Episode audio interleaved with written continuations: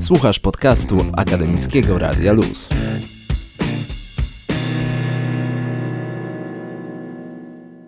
Jest z nami Paweł Piszko, doktorant na Wydziale Chemicznym Politechniki Wrocławskiej. Cześć. Cześć, dzień dobry. Pawle, należysz do grupy, która realizuje projekt polegający na stworzeniu nowego biomateriału do regeneracji kości. O co chodzi i kto jeszcze wchodzi w skład tej grupy całej, bo jest to całe konsorcjum, od razu zdradzę. Ja jestem doktorantem na Wydziale Chemicznym Politechniki Wrocławskiej w Katedrze Inżynierii i Technologii Polimerów. W projekcie TeamNet Fundacji na Rzecz Nauki Polskiej, który dotyczy bioresorbowalnych materiałów kompozytowych do zastosowania w inżynierii tkankowej kości jako implanty wypełnienia i nasz projekt jest przewidziany na 3 lata z możliwością przedłużenia o rok. W tym momencie rozpoczyna się drugi rok trwania projektu. Konsorcjum tego projektu składa się z czterech jednostek badawczych, z czego Politechnika Wrocławska jest liderem tego konsorcjum. Kierownikiem projektu jest profesor Andrzej Trochimczuk, a ja swój doktorat realizuję pod opieką profesora Konrada Szostakiewicza. W projekcie bierze udział około 40 osób. Oprócz Politechniki Wrocławskiej w ten projekt zaangażowany jest Instytut Ceramiki i Materiałów Budowlanych Sieci Badawczej Łukasiewicz z Warszawy, Uniwersytet Łódzki oraz Politechnika Krakowska. I każdy z tych jednostek badawczych ma swoje zadanie w projekcie. Na Uniwersytecie Łódzkim mają miejsce badania komórkowe, oceny cytotoksyczności i biokompatybilności materiału, które syntezujemy na Politechnice Krakowskiej. Na przykład syntezowane są apatyty, które są dodatkiem do naszych implantów. To może jeszcze na chwilę zrobimy krok w tył i powiesz w ogóle, dlaczego jest taka potrzeba na właśnie biomateriały? Cała idea projektu polega na tym, żeby stworzyć wypełnienie kostne. Zajmujemy się inżynierią tkankową kości, które będzie bardzo dobrze przyswajalne przez organizm.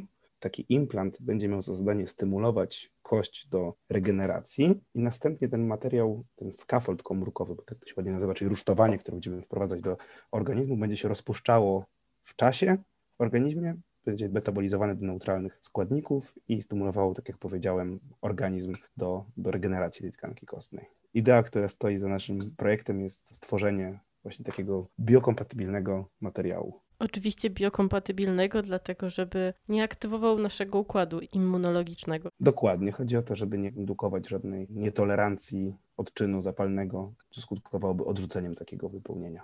Jakie są postępy w pracach? Na razie są pierwsze prototypy tego materiału opracowane w formie takiej mikroporowatej pianki i na razie badamy, czy taki materiał ma w ogóle potencjał, czy nie wywołuje on negatywnej odpowiedzi komórkowej. I pierwsze wyniki są obiecujące i następnym krokiem będzie funkcjonalizacja takiego, takiego rusztowania właśnie pod kątem indukowania osteogenezy, czyli procesu kościotworzenia. Czym zajmujecie się na Politechnice Wrocławskiej i czym ty dokładnie się, Pawle, zajmujesz? Ja dokładnie zajmuję się na tym etapie projektu syntezą i charakterystyką materiałów kompozytowych na bazie polisebacnianu gliceryny. To jest taki no, polimer stosunkowo nowy, który ma bardzo wysoki potencjał do zastosowania właśnie w inżynierii tkankowej. Nie wykazuje on cytotoksyczności, w wielu układach jest on materiałem biokompatybilnym, a dodatkowo ma charakter elastomeryczny, co daje duży potencjał właśnie pod jego formowanie i funkcjonalizację. Wobec czego ja oprócz syntezy zajmuję się też formowaniem i robieniem w tym przypadku mikroporowatych pianek na bazie polisebacynianu gliceryny z dodatkami, które właśnie będą służyły jako rusztowanie komórkowe pod taki pierwszy prototyp wypełnienia kostnego. A jak taki materiał wygląda? Czy on przypomina gąbkę taką, którą łazienkową?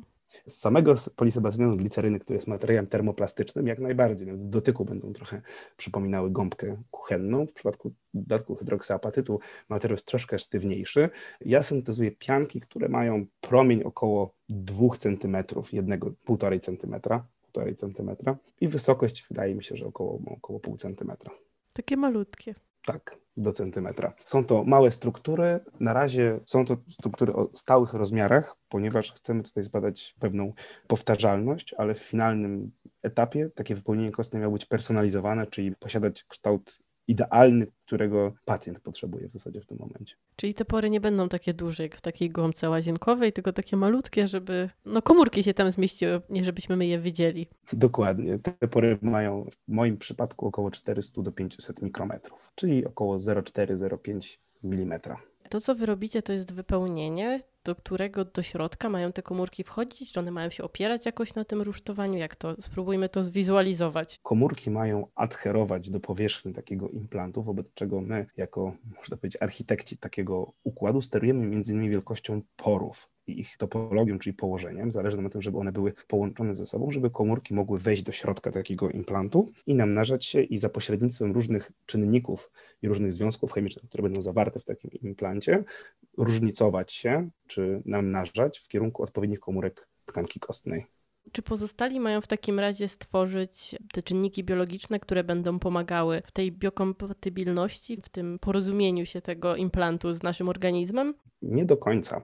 Uniwersytet Łódzki, tam mają miejsce wszystkie badania komórkowe i biologiczne, czyli tak naprawdę serce tego całego wynalazku, który chcemy opracować. Badania biologiczne polegają na ocenie, czy ten materiał jest cytotoksyczny, czyli czy komórki mogą się na nim namnażać, czy mogą w ogóle przeżyć. Dodatkowo badane są różne inne czynniki, próby kostnienia, czy te komórki różnicują się, czy przemieniają się w stronę komórek kostnych. Na Politechnice Krakowskiej jest syntezowany hydroksyapatyt, Hydroksyapatyt jest materiałem, który naturalnie występuje w naszych kościach i jest on dla nas dodatkiem do naszych implantów, który będzie miał wpływ na ich właściwości mechaniczne.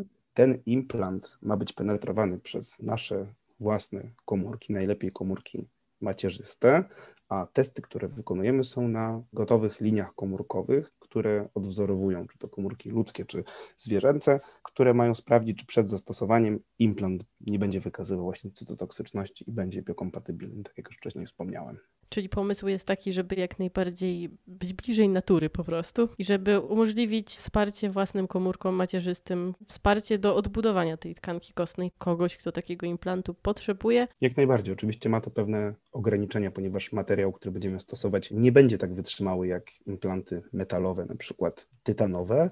My bardziej celujemy tutaj w wypełnienia kostne, a nie większe segmenty tkanki kostnej. Mówimy tutaj o chorobach pokroju osteoporozy czy nowotworach kości. Jeżeli część kości zostałaby poddana resekcji, czyli wycięciu części nowotworowej, wtedy takie uzupełnienie, które my projektujemy, takie wypełnienie kostne mogłoby mieć zastosowanie. Więc nie mówimy tutaj o dużych partiach kostnych, a mniejszych wypełnieniach. I my oczywiście tak naiwnie zapytam, wiemy, że nasze komórki, komórki macierzyste są w stanie na takim rusztowaniu się oprzeć i odbudować kość? To już jest coś pewnego?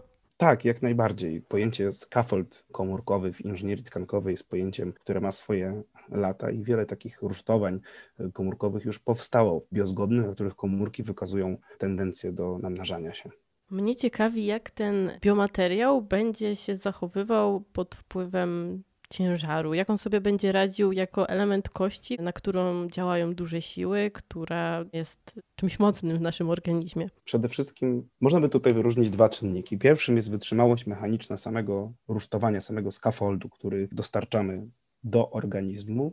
Tutaj, jak wspomniałem wcześniej o hydroksyapatycie, to jest dodatek, który zwiększy wytrzymałość takiego scaffoldu i to jest pierwszy element, a drugim są siły mechaniczne zewnętrzne działające na kość, czy to wypełnienie. Więc w przypadku miejsc w organizmie ludzkim, które przenoszą duże obciążenia, mówię na przykład o kończynach czy okolicach stawów, nie jestem w stanie odpowiedzieć na to pytanie, czy takie wypełnienie by wytrzymało, ale w projekcie celujemy bardziej w miejsca, które nie są tak narażone na obciążenie, na przykład okolice twarzoczaszki. Co Wam się udało zrobić do tej pory i jaki jest taki najbliższy plan w ciągu miesiąca, może tak, a raczej dwóch? W tym momencie udało nam się wytworzyć mikroporowate pianki na bazie polisebacynianu gliceryny z dodatkiem hydroksyapatytu oraz bez dodatku hydroksyapatytu i scharakteryzować je pod kątem fizykochemicznym. W tym momencie czekamy na wyniki cytotoksyczności i biokompatybilności, które badania przeprowadzone na Uniwersytecie Łódzkim. Jeżeli będą pozytywne, będziemy przygotowywali się do wypuszczenia artykułu naukowego, który właśnie dotyczy potencjału takiego materiału w inżynierii tkankowej. Jeżeli wszystko się powiedzie, to ten materiał będzie badany pod kątem kolejnej funkcjonalizacji w kontekście kościotworzenia, a jeżeli wszystko dalej pójdzie pomyślnie, będziemy przechodzić do badań na zwierzętach, które również są przewidziane w projekcie, czyli badania in vivo. Z niecierpliwością czekamy na wyniki, na kolejne informacje, które będziesz mógł zdradzić z postępu prac. To był Paweł Piszko, dziękuję Ci za rozmowę. Dziękuję również. Akademickie Radio Luz. Dzięki za słuchanie. Sprawdź więcej rozmów i podcastów na 916.fm. Do usłyszenia.